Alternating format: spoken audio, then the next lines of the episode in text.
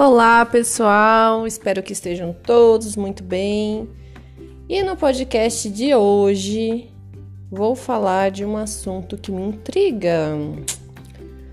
Por acaso você já comeu arroz de couve-flor? Espaguete de abobrinha? Brigadeiro de chuchu? Bombom de whey? É, danoninho de inhame? Gente, todos estes alimentos que eu falei são versões saudáveis dos alimentos que a gente já conhece. E o que, que eu penso sobre isso? Se eu estou com vontade de comer arroz, não adianta eu comer arroz de couve-flor, porque ainda assim eu vou ter vontade de comer arroz não vai satisfazer a minha vontade. Se eu estou com vontade de comer um bombom, por mais que eu vá lá, faça uma super receita com chuchu, não sei o que, farinha de amêndoas, não vai ser um bombom. Não estou dizendo que as versões mais saudáveis sejam ruins, porque eu gosto, né? Então, é, uma vez eu fiz aqui um brigadeiro de, de chuchu para uma cobertura de bolo. Ficou bom, mas assim, não tem como eu dizer que aquilo é um brigadeiro. Não é um brigadeiro, né? É, outra vez eu fui num lugar é, e aí uma, uma colega estava fazendo lá um, um brigadeiro também mais natural. E o que veio para mim, na verdade, foi um doce de biomassa de banana verde com cacau. Tava bom, mas não era um brigadeiro, né? O que que eu penso disso? Comida, gente, comida. Não precisa imitar a outra que já existe. Se eu falo para você que ah, toma aqui, come aqui esse esse danoninho de inhame com morango, não é o mesmo gosto. Então, a partir do momento que eu falo danoninho, já me remete ao danoninho que eu conheço. E aí não tem como eu comparar. Então, eu sempre prefiro falar: não, isso aqui é um docinho de inhame, de fruta, junto com morango, mas é, não, não te, tento eu não fazer essa comparação com o original, porque sempre vai perder. E sabe por que isso, gente? A indústria a indústria alimentícia pensa muito nisso. Os produtos são feitos para viciar. Então você tem uma grande quantidade de açúcar, de gordura, de aditivos, de corante, de aromatizante que vai fazer você ficar viciado naquela comida, que vai fazer você querer sempre mais. Então o gosto, o sabor hum, é implacável. Então você me dizer que um alimento industrializado é ruim? Sinto muito, mas não é. É muito gostoso porque é feito para ser gostoso mesmo, para ter é, coisas gostosas, né? Diferente de um brócolis, que por mais que seja gostoso, que eu amo, eu sou fã zona de brócolis, principalmente com a manteiguinha, delícia. Não vai conseguir bater, por exemplo, um, produto, é, um salgadinho que é super temperado, e esse super tempero é feito para o meu paladar viciar. Então são coisas diferentes.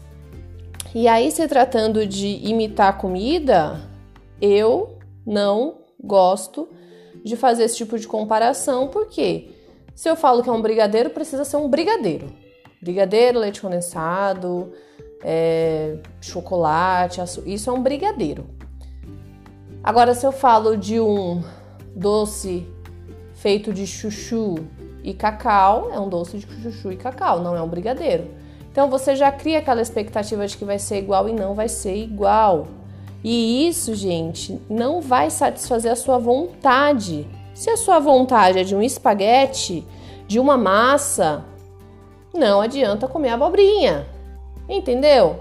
Não estou dizendo que você sempre vai ter que comer o espaguete, até porque se a gente está pensando em um novo estilo de vida, é, precisa assim, ter cuidado com o que come. Não adianta comer massa todo dia, em grande quantidade.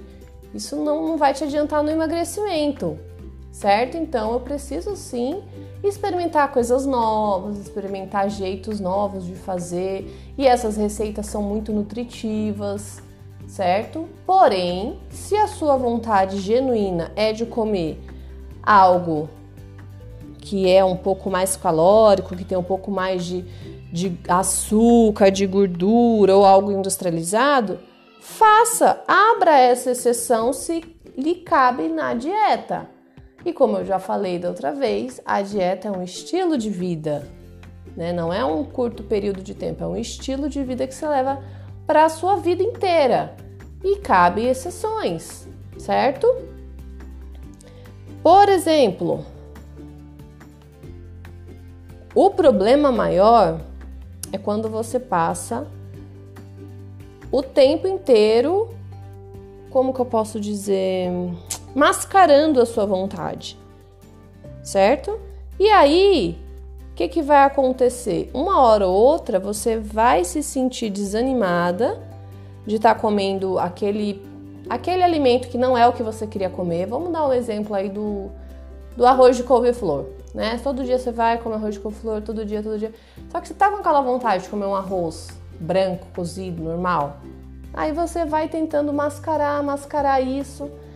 E aí que acontece um belo dia quando você se depara com uma panelada de arroz branco cozidinho, cheirosinho, você vai atacar.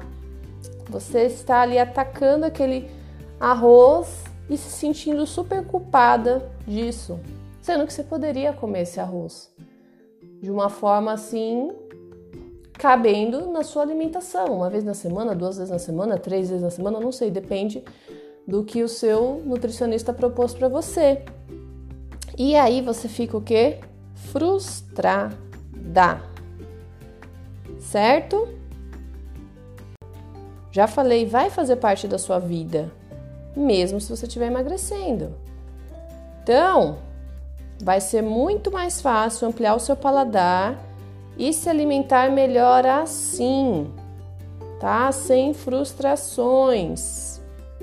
Você vai ficar realmente triste e desanimada de estar comendo algo que imita o que você gosta. Gente, canso, não me canso de falar. Cabe exceções na sua alimentação. A gente precisa disso Somos seres sociais, a gente, a gente tudo vira comida. Você tá feliz, você comemora comendo, você tá triste, você come, você tem uma lembrança da infância, é comida, é um cheiro que te lembra comida, é uma pessoa. Então, gente, a gente é muito ligado em comida, né? A comida ela não é só o alimento que nutre o nosso corpo. A comida ela vem carregada de emoções, né? Tem aquelas comidas que você sente o cheiro já te remete à infância, aquela comida que você sente o cheiro já te lembra sua mãe, ou a sua avó, ou um carinho que você teve quando você era criança. A comida, ela também é carregada de emoções. E isso para nossa vida é muito importante né? Se eu sou louca no bolinho de chuva, que o bolinho de chuva me lembra minha avó, quando eu passava férias na casa dela, isso me dá um acalento, isso me dá uma, uma paz. Como que eu vou viver minha vida sem ter essa experiência, sem relembrar, sem ir lá nesse meu passado? Só porque eu não vou poder mais comer o bolinho de chuva? Isso não faz sentido tá? Eu não sou a favor de restrições severas na alimentação. Eu acho que isso só vai te deixar frustrado, frustrada. Então, cabe sim, eu falo por mim. Eu sou nutricionista e eu falo por mim que sim, eu levo em consideração os alimentos que o meu paciente gosta, para que eu possa elaborar um plano, um cardápio específico para ele. Vai caber essas coisas que ele gosta sim. Numa forma de exceção, sim, mas vai entrar.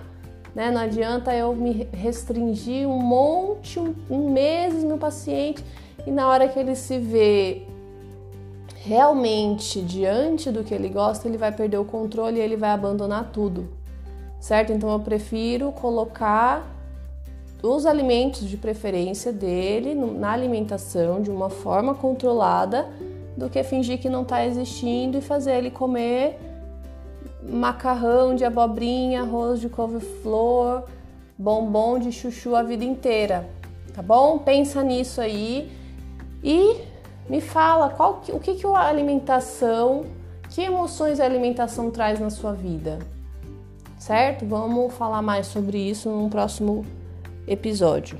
Beijos!